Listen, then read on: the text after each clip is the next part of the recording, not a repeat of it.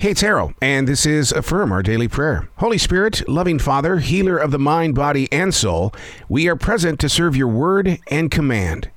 We're here to listen, to build, and to replenish, here to be leaders on your everyday streets.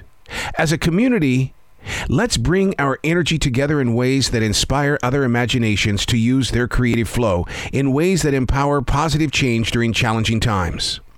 It's become too easy to turn and walk away, to ignore what needs to be worked on, to repair unseen areas that can lead to amazing reasons and seasons, not only for self, but for all those that surround us.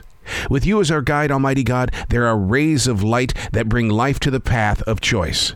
Let your voice be heard. Bring your presence forward in ways that non believers will accept as just being one of those things that invites peace. With you, Lord, we're not lost and we are not in fear. We are grateful for your everyday presence. I'm Arroe, sharing with you the wisdom required for tomorrow while the sun rises today.